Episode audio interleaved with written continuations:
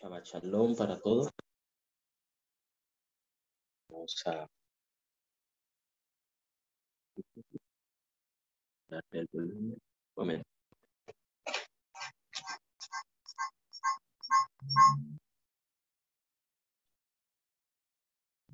Muy bien. Bien. Un poco estaba la garganta hoy, se me escucha un poco ronco, pero bueno, así para que sientan que estoy hablando con autoridad. Muy bien. Eh, eh, esa autoridad que solamente da el tener el conocimiento de ayer. Estábamos recordando en esta mañana durante el Beit Midrash ese texto que encontramos en Jeremías 31, 13, en el cual nos decía o nos recuerda de que llegará un momento en el cual conoceremos tanto a Shen que no habrá necesidad de hablarnos uno de otro, que no habrá necesidad de decirle a otro, oye, ¿conoces a Hashem? Porque ya Él estará en nuestros corazones. Y para cuando ese momento se dé, es que cada uno ha sido perdonado, ha sido restaurado, ha sido restituido al, esa, ese deseo que tiene Hashem de vivir, de morar, de establecerse con nosotros, su pueblo.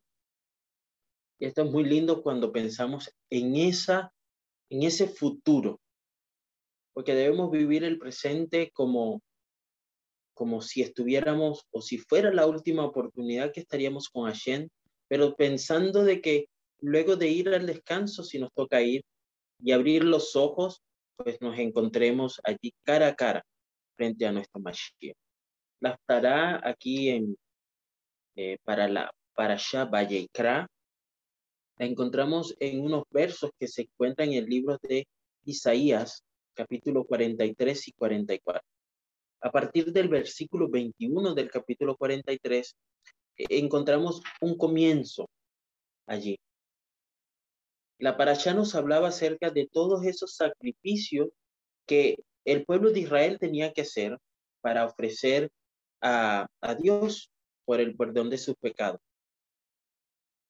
Y como es algo recurrente, como es algo que podemos encontrar en, en la Torá, en el Tanaj, ¿verdad? Y en los escritos apostólicos,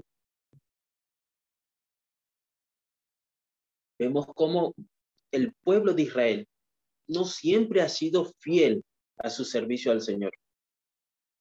Y aquí Isaías 43, 23 nos dice, no me has traído las ovejas de tus holocaustos, no me has honrado con tus sacrificios, no te he abrumado exigiendo ofrendas, no te, ni siquiera te he cansado exigiendo incienso. Sin embargo, el Señor que todos conocemos, todos podemos vivir y sentir es un Dios de amor. No es un Dios sangriento que, que se deleita en esos sacrificios solamente para ver cómo deserrama la sangre, sino que es un Dios que en todo momento, y sobre todo en el libro de Isaías, vemos que está dispuesto a perdonar. Es un Dios que está dispuesto a darlo todo. Dice, yo, yo soy el que borra tus transgresiones por amor a mí mismo. Y por lo tanto, no voy a recordar tus pecados. Y luego en el capítulo 44 continúa en el versículo 2 diciendo, dice, así dice el Señor que te creó, que te formó desde el seno materno, el que te ayudará.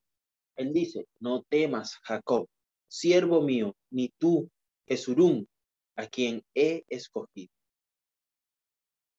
Porque derramaré agua sobre la tierra sedienta y torrente sobre la tierra seca. Derramaré mi espíritu sobre tu posteridad y mi bendición sobre tus descendientes. Más adelante nos dice, se nos hace una pregunta. Y es que Israel por, por, por todo el tiempo que ha transcurrido en su transitar, buscando entrar a la Jerusalén, a esa tierra nuevamente que fluye leche y pero no es la tierra, sino quién estará en la tierra, que es Hashem mismo. Allí es eh, Hashem está allí diciéndole, mira, yo soy el único que puede probar que Dios es Dios. No hay ningún Dios que pueda hacer valer su condición de Dios. Yo soy el único que te puedo probar a ti que yo soy el que te creó, el que te rescató, el que te separó y yo soy. Ahora, ¿quién pues como yo? ¿Quién se semeja a mí? Y el versículo 7 del capítulo 44 dice, ¿y quién como yo? Que lo proclame y lo declare. Sí, que en orden lo relate ante mí, desde que establecí la antigua nación, que les anuncien las cosas venideras y lo que va a acontecer. No tembléis, no temáis. ¿No os lo he hecho oír y lo he anunciado desde hace tiempo? Vosotros, tú y yo, los miembros de este pueblo, somos sus testigos, dice allí, porque debemos incluirnos dentro de este pueblo. Dice, ¿hay otro Dios fuera de mí? ¿O hay otra roca? Porque yo, dice Hashem, no conozco ninguna. Y se nos hace esa pregunta a nosotros. ¿Hay alguien? ¿No has visto, no has conocido, no has percibido todo lo que hago por ti? Y todavía piensas o, o, te atreves a pensar, ¿habrá otro Dios que pueda también darme todo lo que tú me das? De esta manera vemos un llamado constante de Dios a su pueblo. Y siempre allí los últimos dos versículos dice, versículos dice que, que Dios ha disipado, que ha aclarado, ¿sí?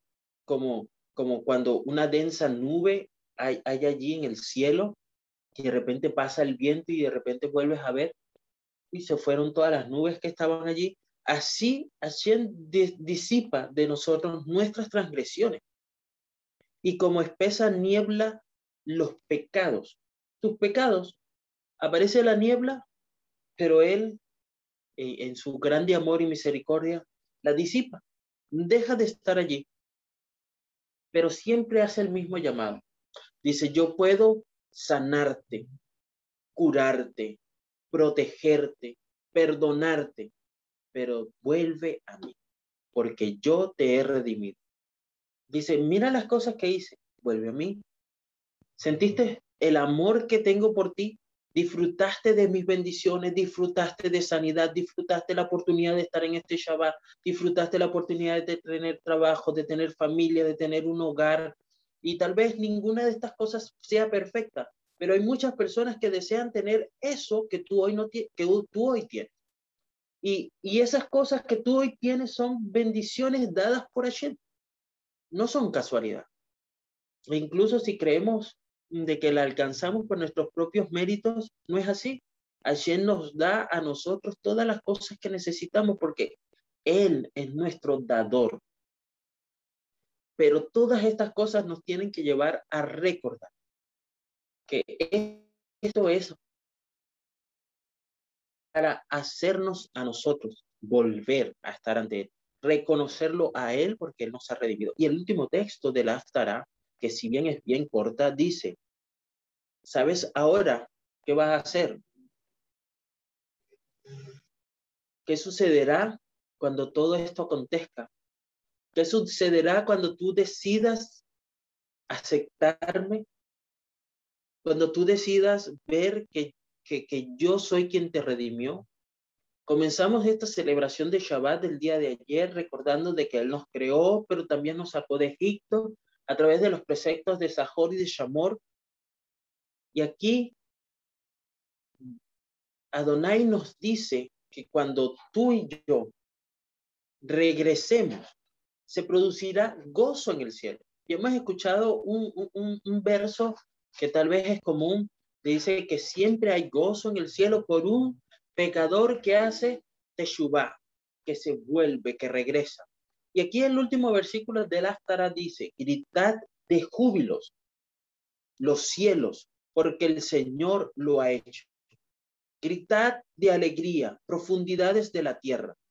Prorrumpid montes en gritos de júbilo y el bosque y todo árbol que hay en él, porque el Señor ha redimido a Jacob y ha mostrado su gloria en Israel. Y la pregunta para cerrar la estará es, ¿estás listo para regocijarte con Israel por su regreso a Dios? ¿Estás listo para ese momento, para cuando el pueblo de Israel diga, te conozco, sé que eres tú, he, vuelto mi rostro a ti? Ahí leíamos Isaías 60, 60, 61, por ahí 62, leyendo el Peit Midrash, y nos dice que el pecado hace que el hombre vuelva su rostro hacia atrás, de modo de que no pueda ver a Hashem. Ya habíamos entendido, ya habíamos comprendido, ya, ya hemos aceptado el que, el que Hashem inunda toda la tierra. No hay manera de que nosotros nos podamos esconder de él. Lo único que pudiéramos hacer es voltearnos para no verlo y para no oír su voz. Pero esto que está aquí nos llena a nosotros de alegría, porque cuando cada persona aquí empiece a dar vuelta, empiece a ver, empiece a observar a Shen, entonces se vuelva en Teshuvah y lo reconozca como su protector, su creador, su salvador, su sustentador, su guía, su, capitán, su consejero fiel, entonces habrá gozo, no solamente en el cielo, sino toda la naturaleza, todo lo creado dará muestras de la alegría de que el pueblo de Dios ha regresado a Shem. Y esto es muy interesante, porque yo me imaginaba allí pensando justo en estos textos que leía, decía, todavía hay personas que creen que el pueblo de Israel fue rechazado, como en alguna vez pudimos nosotros también creerlo. Pero ahora pensando y, y, conociendo la misericordia y el amor de Hashem, esta mañana pensaba en esa grande ciudad con doce puertas, con el nombre de las tribus del pueblo de Israel. Entonces serían como un recordatorio cada vez que entraras por esa puerta, decir, mira, por aquí entraría la tribu de Dan si hubiera aceptado a Dios, si se hubiera vuelto a Dios, ¿no? Qué Dios tan maravilloso que cuando yo leo todos estos textos de hoy me dice, voy a borrarlo, voy a disiparlo, voy a lanzarlo al final del mar, no me voy a acordar de tus pecados, pero el de los demás lo voy a mostrar allí como un trofeo. ¿Qué tipo de Dios es este que nosotros conocemos? Pero entonces estamos buscando mal a nuestro Dios. Pero cuando nosotros vemos todas las cosas que Dios hace, mm, su misericordia, su llamado constante, su promesa fiel, todo aquel que se vuelve la naturaleza responderá en armonía a ese gozo que da volver a Hashem, volvernos a Él. Imagínense que vayas caminando y, y, esa tierra en la que nosotros vamos a estar empiece a brotar. Y esto no es un concepto extraño. Déjame decirte que el libro de Bereshit dice que el Señor creó toda la naturaleza para el hombre pero solo cuando el hombre estuvo en, el jardín, en el de, eh, eh, en, el jardín del Edén, entonces todo empezó a tomar vida. Ahí fue cuando las flores salieron, ahí fue cuando los árboles empezaron a dar fruto, allí fue cuando todo tuvo una razón de ser.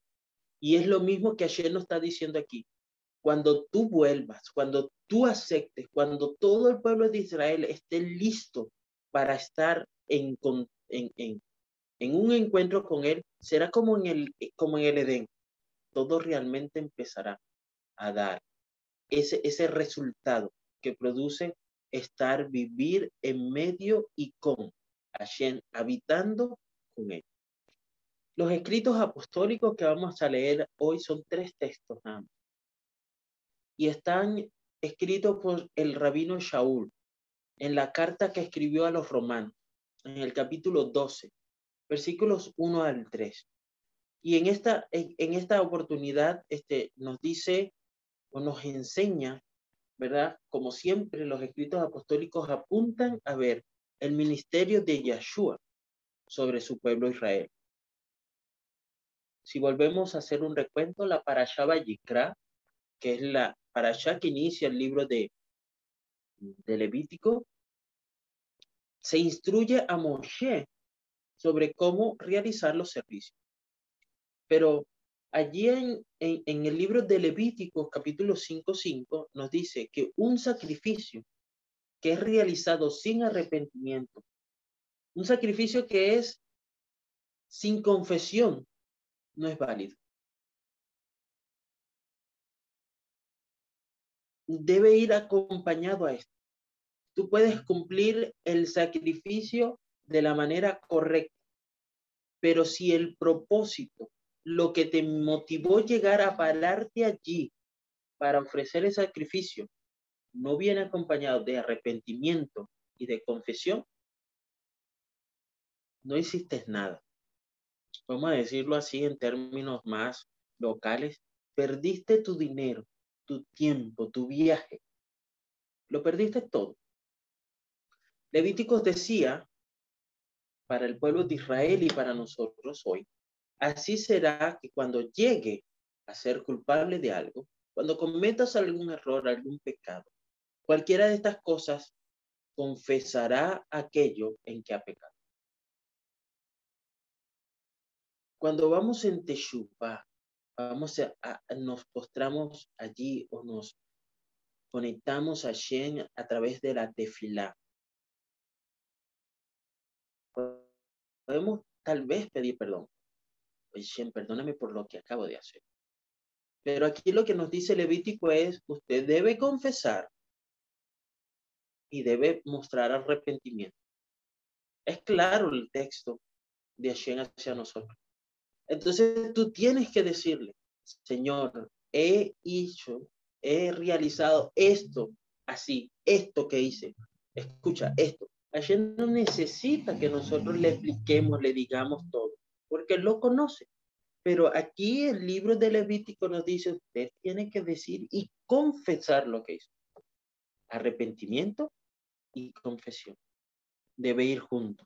Y tal vez allí pudiéramos encontrar nosotros ese tipo de, de mezclas, de fórmulas que nos hacen ser aceptos ante Hashem, para poder ser un olor grato.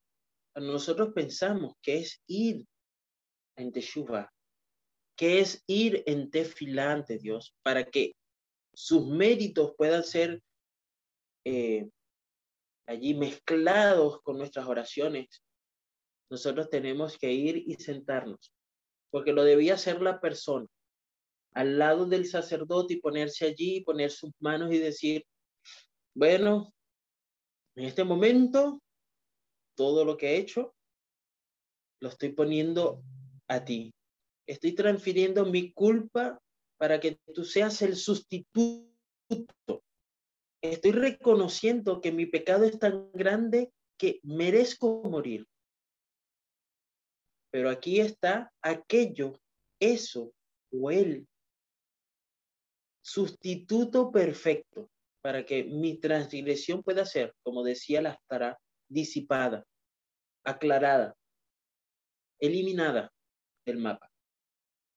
Solo así se podía empezar a ofrecer el sacrificio. Pero el sacrificio no llegaba solamente. Ahora el sacerdote debía entrar al lugar santo con parte de la sangre, diciendo, mira, incluso esa sangre debía ser eh, rociada sobre los cuernos del altar. Luego entonces entrar, porque no solamente reconocer que alguien estaba siendo tu sustituto, sino que eso debía ser confesado, debía ser llevado ante la presencia de Shem. Y entonces era llevado allí a ese lugar donde estaba la lámpara, donde estaba el abacro y vean esto interesante.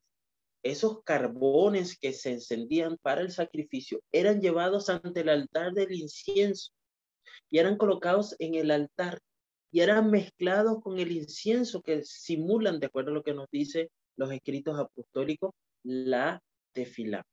Y entonces esos méritos de aquel que murió simbolizados en ese sacrificio, más la tefilá, entonces permiten que nosotros podamos alcanzar esa conexión entre Hashem y el ser humano, perdida a través del pecado. Pero entonces es necesario, es obligatorio. No hay otra forma de acercarnos a Hashem sin que esto ocurra.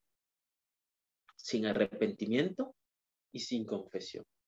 Sin aceptar el sacrificio del, del sustituto. Y que su sangre sea llevada allá ante la presencia de Hashem para que Él nos pueda escuchar. Por consiguiente, nos dice Shaul, el rabino, hermanos, os ruego por las misericordias de Dios que presentéis vuestros cuerpos como sacrificio vivo y santo, aceptable a Shen, que es vuestro culto racional.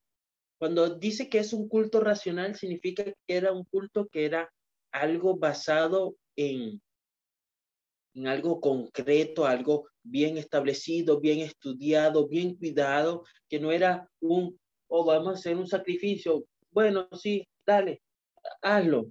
Ok, bueno, ya lo hicimos, nos vamos. No, no, era algo que tenía que ser pensado. Y todo lo que implica hacer un sacrificio, el verdadero propósito que eso lleva. Pero el rabino Shaul nos dice que ahora este tipo de sacrificio es espiritual no te estoy pidiendo sangre, no te estoy pidiendo que, que, que tú este, camines, peregrines, que, que camines de rodilla, que camines descalzo, que camines yo no sé cuántos kilómetros, no, no. Es, e, es una cosa espiritual, es una cosa que, que significa que el sacrificio debe ser vivo. Y fíjense que este es algo interesante. Sacrificio pensamos en muerte. Sacrificio pensamos en sangre. Pero cuando Shaul nos habla a nosotros, nos dice santificarnos, a, sacrificarnos a Dios como sacrificio vivo. Bueno, pero entonces, si estamos vivos, bueno, sí, hay que estar vivo para poder morir, ¿no es cierto? No podemos morir de otra manera. Pero aquí significa que Dios quiere que nosotros, cuando nos dediquemos en sacrificio, seamos totalmente de una manera o una dedicación completa de nuestra vida a Él. Eso significa un sacrificio vivo. Sacrificio vivo significa que Él quiere que estemos vivos, que sigamos vivos para poder servir. Ya muertos no podemos hacer nada. No podemos adorar. Podemos entender lo que hacía el pueblo de Israel. No reconocen hoy al Mesías, pero ellos viven como si tuvieran la oportunidad de conocerlo viven una vida de sedacá, de, de, de, de santidad y, de, de armonía con el ser humano y con Dios, de manera de que si el Mashiach viene, ellos estén aptos, preparados, estén, que, que, que su vida esté eh, eh, en completa armonía para poder recibir al Mashiach. Porque es hoy que nosotros debemos hacerlo. Pero a diferencia de nosotros que ya conocemos a Mashiach, que conocemos en un futuro esplendoroso, mm, bueno, grande, este, que, es el, año bueno mm, ¿ah? y agradable, ¿verdad? La gran verdad aquí que se presenta es la santidad. Esa es la palabra que engloba todo esto de los sacrificios. Ofrecer nuestro cuerpo como un sacrificio vivo es poner parte de nuestro ser para que podamos dedicar nuestra vida en este mundo y en el venidero. Para cuando Mashiach regrese y se establezca la nueva Jerusalén, como para nosotros también hoy aquí. Esto es lo que en hebreo se llama Kedusha. Y nosotros tenemos que recordar todos los días esta palabra, Kedusha en uno de los textos que leíamos allí dentro de la liturgia de los cantos que llevábamos, está un texto donde habla acerca de la Kedusha, o santidad, que es la manera de glorificar el nombre de Dios ante cada criatura de la tierra. Un sacrificio vivo significa, de acuerdo a lo que nos dice Romanos 2, 12, 2, y ahora vamos a leer el segundo versículo que nos dice, no os adaptéis a este mundo. No te conformes a este mundo. Ay, pero ¿y entonces qué hago? ¿Qué necesito hacer mientras esté aquí? Porque debes reconocer que debes vivir como Abraham. Abraham habitó en una tierra extraña. Es decir, él fue parte de las cosas que sucedían allí, pero habitó allí buscando la manera de ser, transformado mediante la renovación de vuestra mente, para que verifiquéis cuál es la voluntad de Dios, lo que es bueno, lo que es aceptable y lo que es perfecto. Estamos buscando nosotros esta kedusha de manera diaria y constante. ¿Es ese nuestro tipo de sacrificio presentado ante Hashem? Porque habíamos estado estudiando esto de Dios deseaba habitar entre el hombre, en, el Edén, en el Mishkan, en el templo y ahora en nuestro cuerpo, que es el templo del Espíritu de Hashem. Pero si en todo lugar, en todo momento, lugar, debía haber alguien que ministraba, que hablaba, que hacía todo ese proceso, y nosotros ahora somos parte de ese levítico, de ese sacerdote que oficia dentro de este cuerpo, de este, de este, de este templo del Espíritu de Dios, también necesitas hacer ciertas cosas. Ahora espirituales porque ya entendemos el propósito, ya no se necesitan hacer los sacrificios porque ya ese sustituto estuvo allí. Pero seguimos con la necesidad de ser los sacrificios vivos, esos tipos de sacrificios espirituales por el cual nosotros estamos llamados a ser cada uno de esos sacrificios nos llevaba a hacer, a ver la voluntad de Hashem en nuestra vida, a ver lo que, las cosas que son buenas, las cosas que son aceptables y las cosas que son perfectas.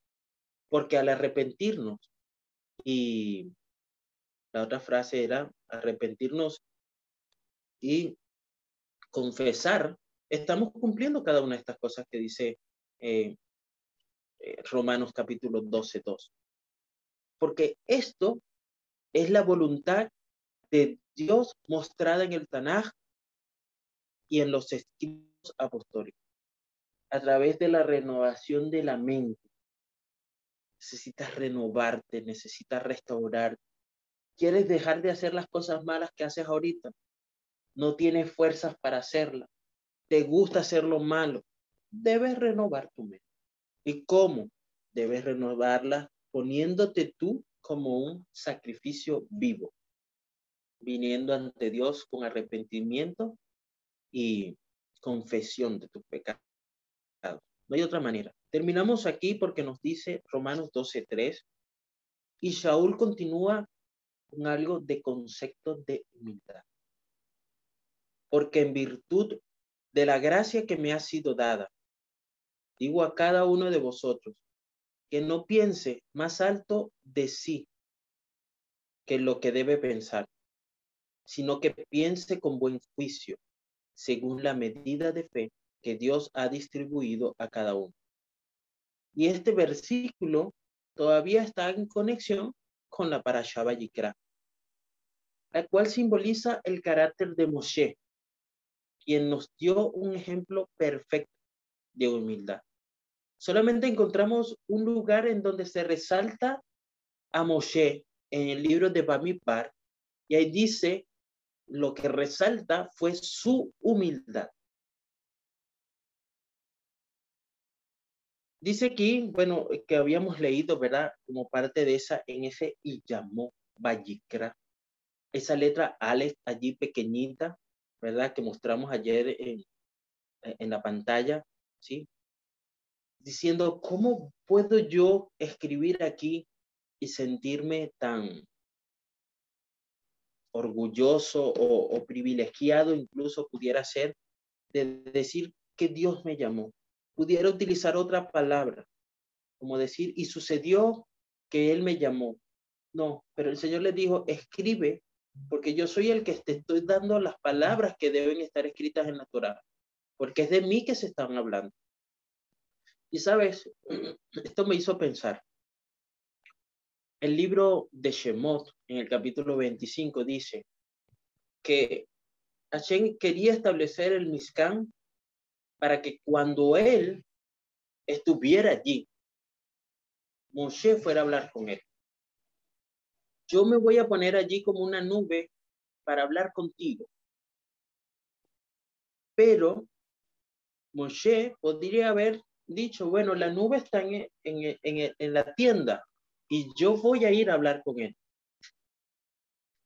Pero Moisés esperó a que Hashem lo llamara, a que él le dijera.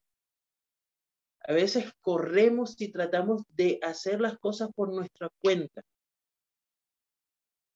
Y a veces no esperamos siquiera recibir el llamado de Dios. Y esto es muy importante, porque ¿cuál debería ser? ¿Lo veo y salgo corriendo y le empiezo a hablar?